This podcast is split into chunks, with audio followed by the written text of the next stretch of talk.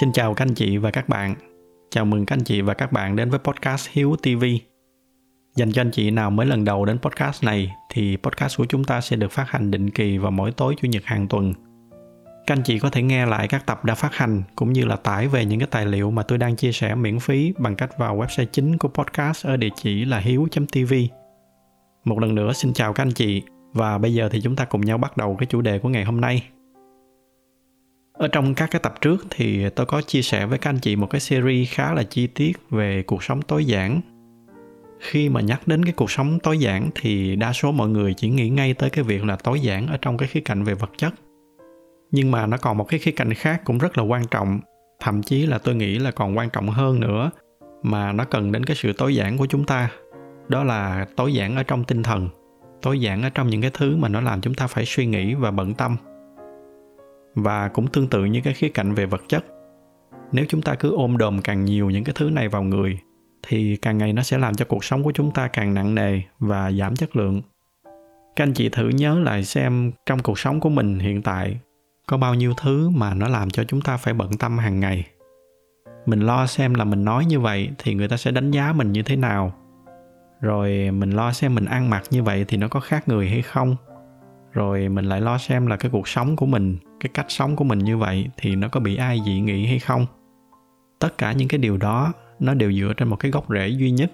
Đó là chúng ta quá quan tâm tới cái việc người khác nghĩ gì về chúng ta. Chúng ta sợ cái sự đánh giá của người khác là mình sẽ thế này sẽ thế kia. Thì um, cái ý này ở trong những cái tập trước đây tôi cũng đã có nói vài ba lần rồi. Nhưng mà đây là một cái chủ đề quan trọng. Và như tôi có lần tôi có nói cái tinh thần chính ở trong những cái bài podcast của tôi đó là tôi muốn chia sẻ là những cái bài học mà tôi ước gì mình được nghe khi mà mới bước ra đời, những cái năm 18 20. Và cái chủ đề ngày hôm nay là một trong những cái bài học như vậy. Nếu mà tôi có dịp tôi quay trở lại quá khứ thì chắc chắn tôi sẽ chia sẻ lại cái bài học này cho cái phiên bản trẻ hơn của mình. Do đó nên dù đã có nhắc đến vài ba lần, nhưng mà tôi quyết định tôi sẽ làm riêng một tập để chia sẻ thật là chi tiết về cái việc này tôi sẽ chia cái bài nói chuyện của mình ngày hôm nay ra làm năm ý chính và một vài cái lưu ý nhỏ. Năm cái ý này cũng là năm cái lý do chính về cái việc tại sao mà tôi nghĩ là nếu mà cứ bận tâm tới việc người khác nghĩ gì, thì nó sẽ làm ảnh hưởng rất là nghiêm trọng tới cuộc sống của chúng ta. Và làm sao chúng ta có thể tối giản được cái khía cạnh tinh thần này để từ đó nó làm cho cuộc sống của chúng ta nhẹ nhàng và chất lượng hơn? Thì bây giờ chúng ta cùng nhau bắt đầu. Cái lý do đầu tiên đó là bởi vì nó là một cái việc làm rất là vô nghĩa. Nó vô nghĩa là bởi vì những cái gì mà người khác nghĩ nó là ở trong đầu của họ. Do đó nên chúng ta không có cách nào chúng ta biết chắc được là họ đang nghĩ gì. Và bởi vì chúng ta không biết chắc được, nên cái não bộ của chúng ta nó sẽ liên tục nó phân tích và nó đưa ra những cái kết quả khác nhau, nó trình bày lên cho chúng ta. Ví dụ như là khi các bạn cần chuẩn bị cho một cái buổi thuyết trình ở công ty chẳng hạn, ban đầu thì bạn dự định là sẽ nói theo cái hướng nhẹ nhàng từ tốn. Rồi bạn bắt tay vô bạn chuẩn bị nội dung theo cái hướng đó. Nhưng mà được nửa chừng thì bạn chợt nghĩ ra là nếu mà như vậy thì có thể là người khác sẽ đánh giá mình là người thiếu tự tin.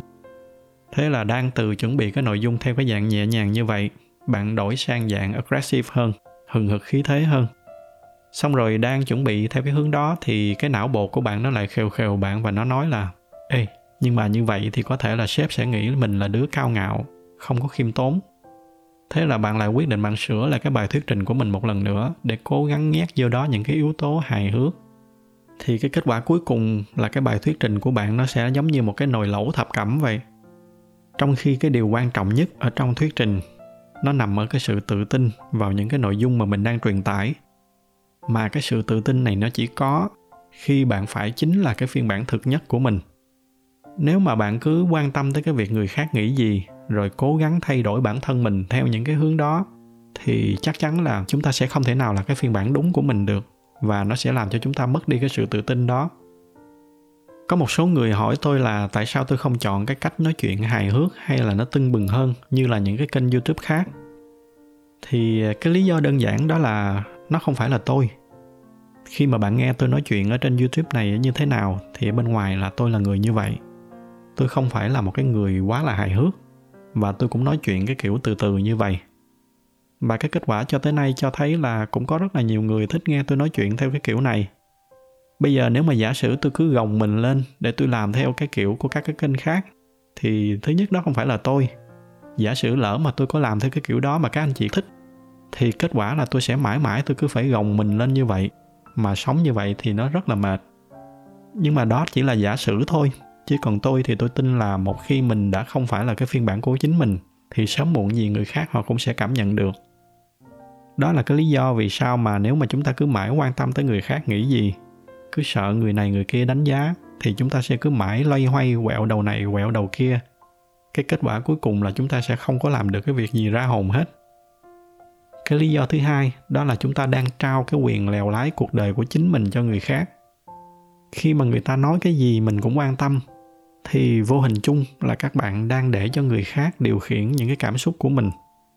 Lấy ví dụ, sáng sớm bước ra đường, các bạn gặp một cái người nào đó, họ nhìn bạn với một cái ánh mắt khó chịu và các bạn cũng khó chịu theo. Rồi đến công ty, nghe có người nói xấu mình, vậy là bạn bực mình cả buổi sáng. Xong làm việc một lúc thì các bạn được sếp khen và các bạn cảm thấy vui. Đến chiều cả phòng đi ăn nhưng lại không mời bạn, thế là bạn lại cảm thấy bực mình như vậy thì rõ ràng là bạn đang hoàn toàn để cái cảm xúc của mình cho người khác điều khiển. Họ bấm cái nút a thì bạn vui, họ bấm cái nút b thì bạn buồn, họ bấm cái nút c thì bạn khó chịu. Và cứ như vậy, ở cái mức độ vài ngày thì đó là bạn đang để cho người khác điều khiển cái cảm xúc của mình. Ở mức độ vài năm thì bạn đang để cho người ta điều khiển cái cuộc sống của mình. Và ở mức độ nhiều năm thì đó là bạn đang trao cả cuộc đời của mình cho người khác điều khiển chúng ta hãy nhớ là cái cuộc đời nó là cuộc đời của chính chúng ta, thì nó phải do chính chúng ta làm chủ, chính chúng ta lèo lái. Kể cả ở trong trường hợp chúng ta có lái sai cũng được, nhưng ít nhất nó vẫn là do chính chúng ta chủ động lái. Nó vẫn còn đỡ hơn so với cái việc là chúng ta phó mặc nó cho người khác muốn lái đi đâu thì lái. Và để làm được cái điều đó thì chúng ta phải loại bớt dần đi cái sự quan tâm của mình, chỉ giữ lại những cái gì xứng đáng nhất để quan tâm. Cũng với cái ví dụ bên trên nếu mà sáng bước ra thang máy, các bạn cứ vui vẻ đeo tai nghe lên, nghe cái bản nhạc mình yêu thích. Chúng ta cứ kệ cái đứa hàng xóm đó đang nhìn mình với cái ánh mắt căm hận. Mà nhiều khi nó nhìn mình căm hận cũng không hẳn là nó đang ghét mình. Có thể là nó vừa bị vợ chửi xong không biết chừng. Khi mình đến công ty thì chúng ta đừng có quan tâm tới mấy cái chuyện linh tinh ở công ty làm chi. Để rồi phải nghe những cái việc là có người nói xấu mình. Hoặc là kể cả khi mà chúng ta không nghe, nhưng mà vì cái lý do gì đó mà nó tới tai mình, thì cứ kể nó cái việc mà họ nói xấu mình, đó là việc của họ. Còn cái việc chọn có bực mình hay không, đó là việc của mình. Nếu mà chúng ta làm được cái điều đó, thì chúng ta sẽ sống thoải mái hơn rất là nhiều. Cái điều này nó dẫn tôi đến cái ý thứ ba, đó là cái việc thiên hạ làm gì, nói gì, nghĩ gì. Nó đều nằm hoàn toàn ngoài cái sự kiểm soát của chúng ta. Trong cái chuỗi bài về cái sự kỳ vọng thì tôi có nói về cái ý này rất là rõ, là cái gì mà chúng ta có thể kiểm soát được và cái gì mà chúng ta không thể kiểm soát được. Và chúng ta chỉ tập trung vào những cái gì mình có thể kiểm soát được. Tương tự như vậy, ở trong cái khía cạnh này, chúng ta không thể nào chúng ta kiểm soát được cái việc là người khác nghĩ gì về chúng ta. Ai đó thích hay là ghét chúng ta, đó là chuyện của họ. Chúng ta không có kiểm soát được cái việc đó. Cái mà chúng ta có thể kiểm soát được là việc chúng ta chọn cái thái độ của mình đối với cái việc đó như thế nào. Chúng ta sẽ chọn là bực dọc, khó chịu hay chúng ta sẽ chọn bỏ ngoài tai và tiếp tục sống vui vẻ với cuộc đời của mình? Cái điểm thứ tư, đó là nó sẽ làm cho chúng ta đi theo những cái lối mòn. Khi mà các bạn quan tâm quá nhiều đến những gì người khác nghĩ, thì các bạn dần dần sẽ trở thành những cái con cù nó cứ đi theo cái số đông. Tại sao mà tôi nói như vậy? Tại bởi vì nếu mà các bạn cứ loay hoay làm hết cái việc này tới việc khác, chỉ để khớp vô cho nó đúng với cái quan điểm của số đông thì đó chính là chúng ta đang sống một cái cuộc sống theo kỳ vọng và theo định kiến của người khác, chứ không phải là của mình. Ở trong một cái tập trước đây thì tôi có nhắc đến một cái triết gia người đức tên là friedrich nietzsche. Ông có một cái nghiên cứu rất là hay, gọi là master and slave moralities. Tạm dịch ra tiếng việt thì đó là cái cách hành xử của những cái người chủ nô và những người nô lệ. Tôi có sưu tầm được cái nghiên cứu của ông. Tôi sẽ để cái nghiên cứu này ở trên cái phần thư viện của trang web hiếu tv các anh chị nào có hứng thú muốn tìm hiểu thì có thể lên đó để tải về. Thì ở trong cái nghiên cứu này thì ông phân tích về hành vi của hai nhóm người. Cái nhóm người đầu tiên là cái nhóm chủ nô ở trên cao. Những cái người này là những cái người đặt ra luật lệ và họ thống trị những cái người ở cái giai cấp bên dưới là những người nô lệ. Những cái người nô lệ này là những cái người phục tùng cái nhóm ở bên trên. Họ không có thích cái sự phục tùng này nhưng mà thay vì cố gắng phấn đấu để mà thoát ra khỏi cái tình trạng của mình, thì cái cách hành xử của những người này là họ lại có cái xu hướng họ muốn kéo những cái người khác xuống cùng với cái mức của mình. Khi mà chúng ta đứng chung nhóm với họ, thì họ sẽ kỳ vọng là chúng ta cũng hành xử giống y như họ. Họ là cái người đang phục tùng, thì họ cũng muốn là những cái người xung quanh cũng phục tùng giống như họ nếu mà chúng ta có một cái suy nghĩ hay một cái hành động gì đó mà nó khác biệt, thì họ sẽ nói là chúng ta đang làm một cái điều gì đó sai trái. Bất kể là cái bản chất của cái việc đó nó có sai hay không, cứ khác với họ là họ sẽ xem như đó là sai. Thậm chí là họ còn có những cái tục lệ. Và nếu mà bạn không chịu hành xử theo những cái tục lệ đó, thì bạn có thể bị xem là một cái thành phần nguy hiểm ở trong cái cộng đồng của họ. Lưu ý ở đây là đây là một cái nghiên cứu nghiêm túc về tâm lý học, chứ không phải là một cái nhận định chủ quan nào đó cái gốc rễ của cái việc này là bởi vì những cái người thuộc cái nhóm này, họ sẽ có cái xu hướng là họ sợ những cái gì mới lạ, họ sợ những cái điều mà họ không quen. Ở trong cái cộng đồng của họ thì những ai hành xử theo đúng các cái tục lệ này thì được xem là những người đạo đức. Còn những ai mà sống đúng với cái bản chất của mình, nhưng mà khác đi những cái cách hành xử chung của họ, thì sẽ bị họ xem như là một cái thành phần nguy hiểm. Chúng ta thấy đây là một cái nghiên cứu của một cái nhà triết học cách đây hàng trăm năm rồi nhưng mà hẳn là các anh chị cũng thấy là nó vẫn còn rất là đúng ở trong cái xã hội ngày nay, đặc biệt là ở trong cái xã hội hiện tại ở Việt Nam chúng ta. Trong cái nghiên cứu của mình thì ông Nietzsche, ông đưa ra một cái lời khuyên là chúng ta đừng có trở thành ông chủ hay là trở thành nô lệ. Thay vào đó chúng ta hãy vượt ra khỏi bên ngoài cái hệ thống đó luôn và từ đó chúng ta sống thực nhất với cái bản thân của mình.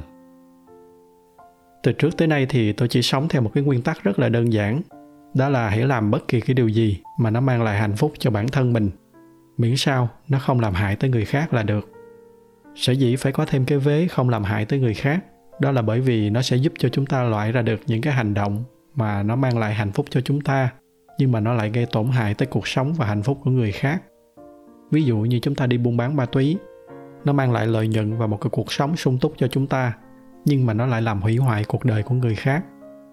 Và chỉ đơn giản có vậy, chúng ta đừng có quan tâm tới bất kỳ cái gì mà thiên hạ nghĩ hãy làm bất kỳ cái điều gì mà chúng ta thấy hạnh phúc, miễn sao nó không làm hại tới người khác là được. Thứ năm, đó là nó sẽ cho phép chúng ta được sống tự do theo ý của mình. Cái ý này cũng chính là cái ý nối tiếp của cái ý trước. Khi mà chúng ta không còn quan tâm tới cái việc người khác nghĩ gì về chúng ta nữa, thì dần dần chúng ta mới đặt được những cái câu hỏi tại sao. Và chỉ khi nào đặt ra được những cái câu hỏi tại sao, thì chúng ta mới có thể đi tìm những cái câu trả lời cho riêng mình mà không đi theo những cái câu trả lời có sẵn của người khác. Từ đó thì chúng ta mới được sống cái cuộc đời do chính mình làm chủ được.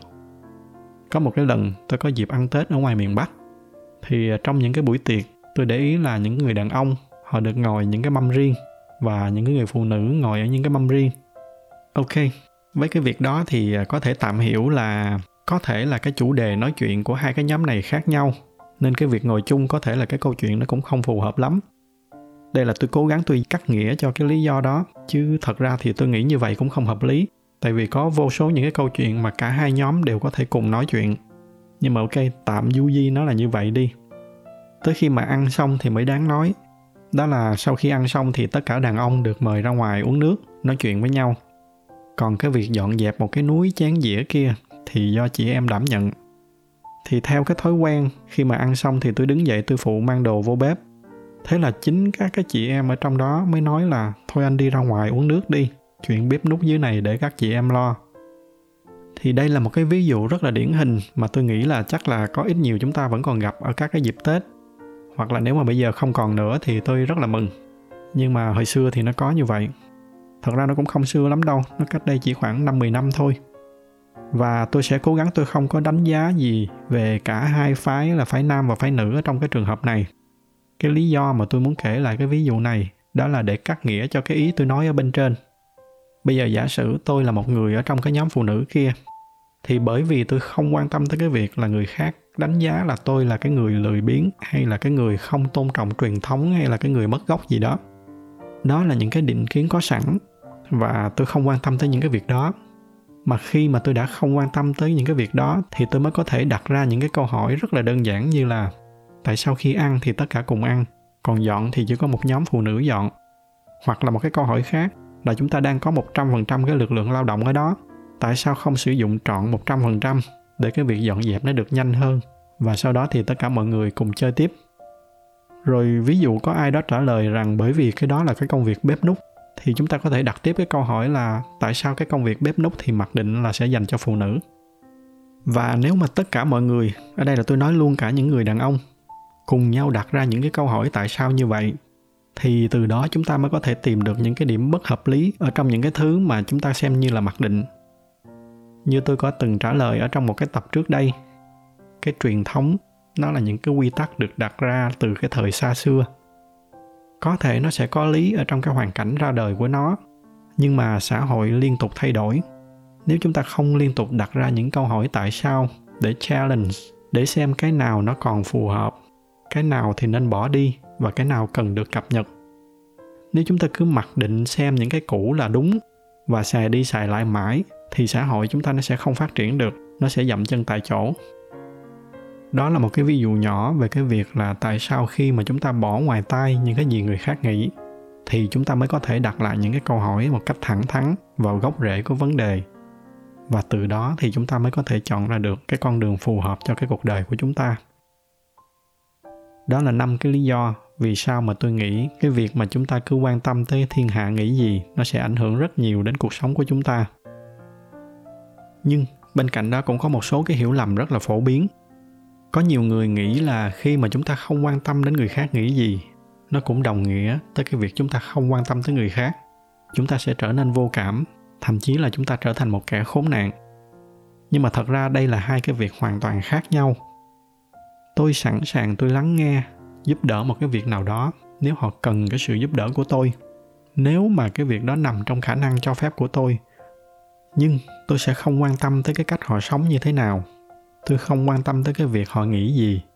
Đặc biệt là họ nghĩ gì về tôi thì tôi lại càng không quan tâm, dù là nghĩ tốt hay là nghĩ xấu. Ví dụ khi tôi làm việc với những cái người nhân viên cấp dưới của mình, tôi luôn luôn để ý đến tâm tư và tình cảm của họ như thế nào họ có được thoải mái ở trong công việc hay không? Có cái vấn đề gì cần tôi hỗ trợ hay không? Nhưng mà tôi làm những cái việc đó là bởi vì nó dựa trên cái sự quan tâm của tôi dành cho những người nhân viên của mình. Dựa trên trách nhiệm mà tôi tự đặt ra cho bản thân mình dành cho những cái người nhân viên cấp dưới. Tôi làm những cái việc đó không phải là bởi vì tôi quan tâm tới cái việc họ nghĩ gì về tôi. Tôi không có làm nó để mà giữ hình tượng của mình. Tôi không có lấy lòng họ để mà họ nói tốt về tôi với những người khác thật sự khi mà nghĩ cho kỹ thì đây mới chính là những cái trường hợp khốn nạn đây. Còn chúng ta quan tâm, bởi vì thuần chất là chúng ta muốn quan tâm, thì nó mới là một cái sự quan tâm đáng quý. Đó là một cái ví dụ nhỏ cho cái việc là không quan tâm người khác nghĩ gì, và cái sự vô cảm là hai cái việc hoàn toàn khác nhau. Cái ý cuối cùng mà tôi muốn chia sẻ, đó là không quan tâm không có nghĩa là chúng ta cứ để mặc cho người khác xả rác vô nhà của mình cái ví dụ điển hình nhất cho cái việc này chính là khi mà tôi làm cái kênh youtube này. Xưa nay ở trên các cái mạng xã hội thì ờ, tôi đều không có mở cho comment công cộng. Ở trên cái youtube này là cái nơi duy nhất tôi cho mở comment. Bởi vì nếu mà tắt comment thì cái thuật toán của youtube họ sẽ không có đề xuất tới những cái đối tượng khán giả mới. Mà tôi làm những cái chia sẻ này là tôi muốn hướng đến số đông đại chúng, do đó tôi buộc phải mở comment thì à, may mắn là cho tới nay đại đa số các cái thính giả của tôi đều là những cái người có văn hóa. Những cái comment mà tôi nhận được thì cũng đại đa số đều là những cái comment đàng hoàng lịch sự. Tuy nhiên khi mà cái kênh càng ngày càng có nhiều người xem hơn thì à, tất nhiên là không thể nào tránh khỏi đôi khi có những cái trường hợp vô văn hóa vô họ comment linh tinh. Thì trong những cái ví dụ này hiển nhiên là chúng ta không quan tâm tới những cái comment dạng đó rồi nhưng mà chúng ta không quan tâm, không có nghĩa là chúng ta cứ để ai vô nhà mình xả rác cũng được. Mà chúng ta phải dọn rác để cái nhà của chúng ta nó sạch sẽ, để mà còn đón những cái người khác đến thăm. Thì đó là một cái ví dụ nhỏ cho cái việc là chúng ta bỏ ngoài tai những cái gì người khác nghĩ hay là nói về chúng ta. Nếu đó là những cái câu nói hay là những cái suy nghĩ ở trong cái phạm vi cuộc sống của họ, nhưng một khi mà nó đã ảnh hưởng đến cái cuộc sống của chúng ta, thì chúng ta phải có hành động để mà dọn rác trước khi kết thúc thì tôi có một cái lưu ý nho nhỏ, đó là rút kinh nghiệm từ một số cái tập trước. Thì tôi xin nói thêm là bởi vì những cái góc nhìn của tôi nó có một số cái khác biệt so với số đông, tôi chia sẻ những cái góc nhìn này là những cái góc nhìn cá nhân của tôi.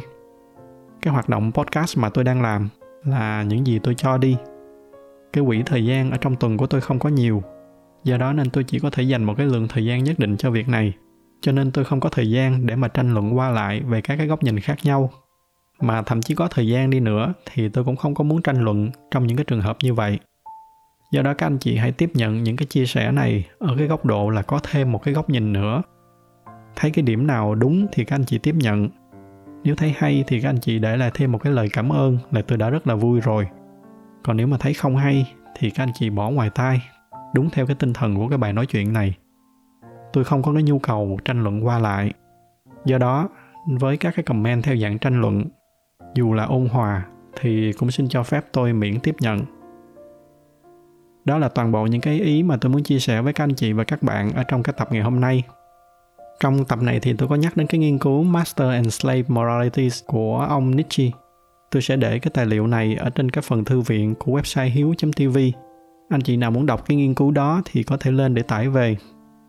Nếu thấy những cái nội dung này là hữu ích thì nhờ các anh chị chia sẻ thêm cho bạn bè và người thân của mình.